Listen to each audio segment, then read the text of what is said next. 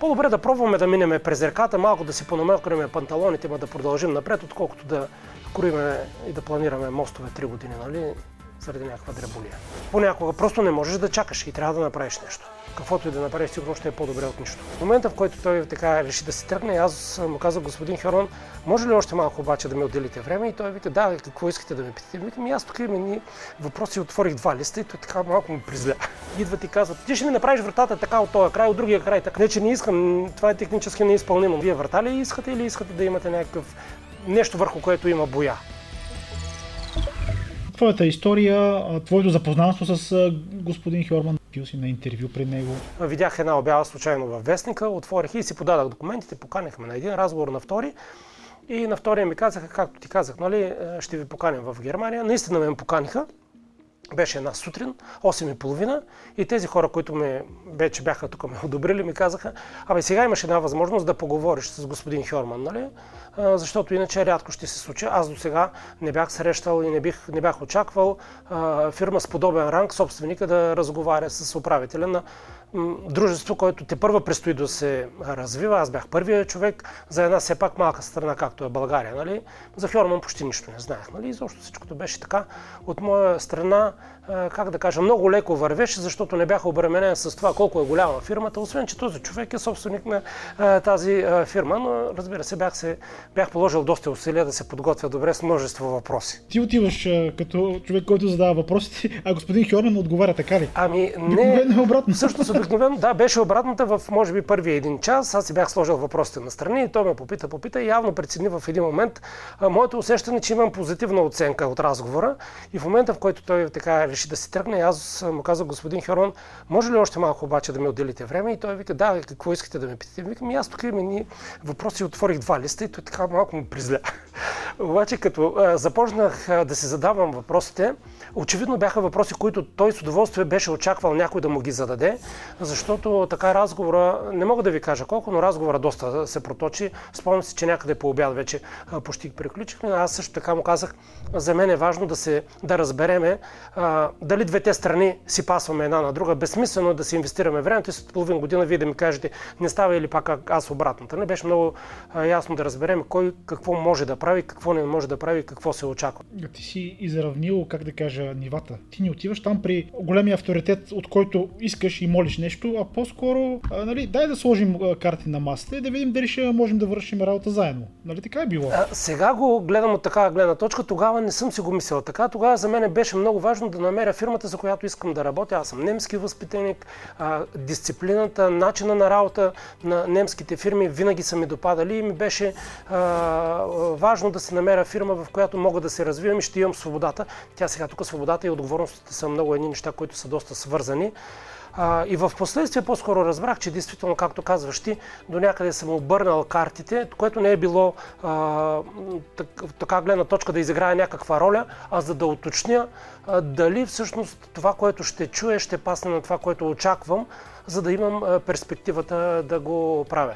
Фирма се оказа много интересна фирма, от гледна точка на това, че дават изключително свобода на хората да се развиват, подкрепят ги, помагат по всякакъв един начин, нали, оставят сам да носиш решенията и съответно отговорността, отговорността за, за тях. Никога не ми се е случвало някой да дойде и да каже, ама да, ама вие сложихте такава цел, не я постигнахте, а, а по-скоро е било добре, какво стана, как си представите, какво можете да направите другия път.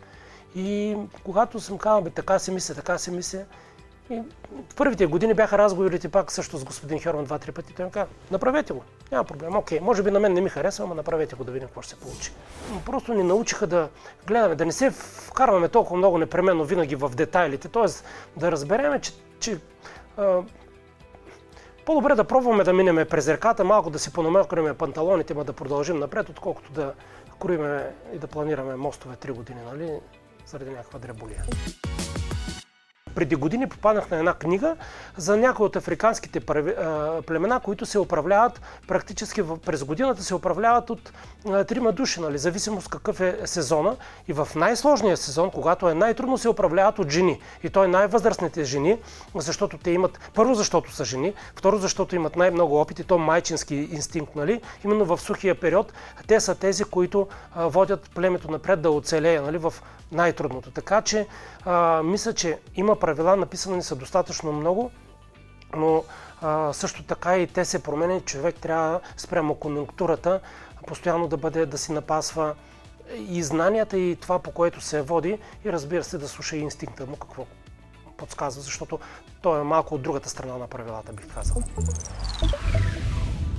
За тази а, потребителска култура. Ти ми каза преди, идва един човек и пита това колко струва. Ами да, аз това ти разказах, че всичките тия години а, съм ходил по различни събития, панаири и други в е, чужбина и примерно винаги ми е правило впечатление в Германия, като стоиме на панаира там, идват хората и обикновено питат за продукта. Разкажи ми, за да прецени дали му трябва. В много голяма част от времето, когато тук сме на изложение, идват и първия въпрос им е това, кое, колко струва. Обаче те не знаят дори за какво питат. За първи път тази година, може би при мен са дошли такива хора, не знам, нали? Обаче ми беше много приятно. Идват хора и а, питат да им се обясни нещо за продуктите, нали, което мен много ме зарадва, нали, тъй като този въпрос не е само при нас, той е най-вероятно при всички колеги, които са били на тези изложения, идват и питат какво им трябва, което е много по-различно вече. И аз съм по принцип оптимист и вярвам, че все пак околната среда се променя макар и в малки степени положителни. И това ми прави удоволствие, когато хората идват, питат, изобщо при всички, които са в бранша, питат ги какво им трябва. Нали? И чак след това е цената, защото много често тръгвайки с цената правиме грешния избор. Нали? То няма как да бъде. Ти първо търсиш лично за мен каквото и да се купувам, трябва да разбера какво ми трябва. Нали? В крайна края те са дошли клиентите при нас като един човек, като едни хора, които разбират от върти. И те се предполага, че разбират от върти малко по-малко от нас. И идвайки пред нас е нормалното ние да им обясним за възможности. Изборът е много голям. дефинирайки трудностите, които имат или проблемите, които искат да се решат, защото нали, единият проблем е да имат добра топлоизолация, другия проблем е да имат много добро заключване. Нали. третия проблем е вратата да е много остъклена нали, или, и така нататък. Нали. ако всички тия неща определи, успеем да ги дефинираме, тогава имам възможност да му предложа това, което смятам, че за него е най-доброто и това е начина ми, който винаги е, ме е вървял напред. Никога не съм се старал обект да спечелиме само и само клиента да се почувства доволен спестявайки му информация. Много ми е важно да му определим нуждите и по, тая, по неговите нужди да му дефинираме или да му, и, да, и да му предложим това, което, което е за него. Имало е случаи, в които идват и казват, ти ще ми направиш вратата така от този край, от другия край така и аз им казвам, не мога да го направя. Не те питат. Не, ти ми казват така ще я направиш. Не мога да я направя. Аз просто не мога. Не, че не искам. Това е технически неизпълнимо, нали, това, което вие искате, нали? И в края на края ще по-скоро питам, вие врата ли искате или искате да имате някакъв, а, някаква, нещо върху което има боя. И пак можете да си го постигнете по-късно. А на какво учите хората си? Казвате ли на екипа някакви определени неща, на които държите? Аз в първите години отделях много повече внимание на това на хората да почна да им обяснявам какво да бъде и как трябва да бъде. В последствие, може би повлияно от поведението на самите, на самата, самите управители на, и собствениците на Хьорман, смятам, че личното, личният пример е по-важния. Защото в практиката се сблъскваме, ние сме малък екип, ние сме 20 няколко човека, с почти всеки имаме ежедневна връзка и да седна да обяснявам за някакви морални устои няма особен смисъл, ако той не го усеща, нали? защото тия, които не го усещат и нямаме вярно разбиране, така или иначе не сме заедно. С останалите работиме почти ежедневно заедно и смятам, че човек, ако има коректното добро, правилно поведение, това се предава на хората и няма нужда много да се обяснява какво е. Те го усещат. Нали? Смятам, че има много а, сила, много голяма духовност в, изобщо в а, нас, българите и всички тези, които го, как да кажа, подсъзнателно идва при тях това поведение и то се, се получава по един естествен път това какво да правят. Разбира се, не може никога нищо да не се говори и затова за мен да споделяме истината и да казваме, да, да обясняваме, макар да е през нашите очи, когато има някакъв проблем, защото те в проблемите, ние се учим от проблемите, ние не се не порастваме в резултат на лесното, а по-скоро от трудностите, които ни, ни посрещат. Именно в трудностите показваме себе си и се научаваме. И за мен е много важно да говорим ясно за проблемите и да търсим коректни решения без недомлъвки, а просто така както изглеждат нещата и много държа на това на открития разговор.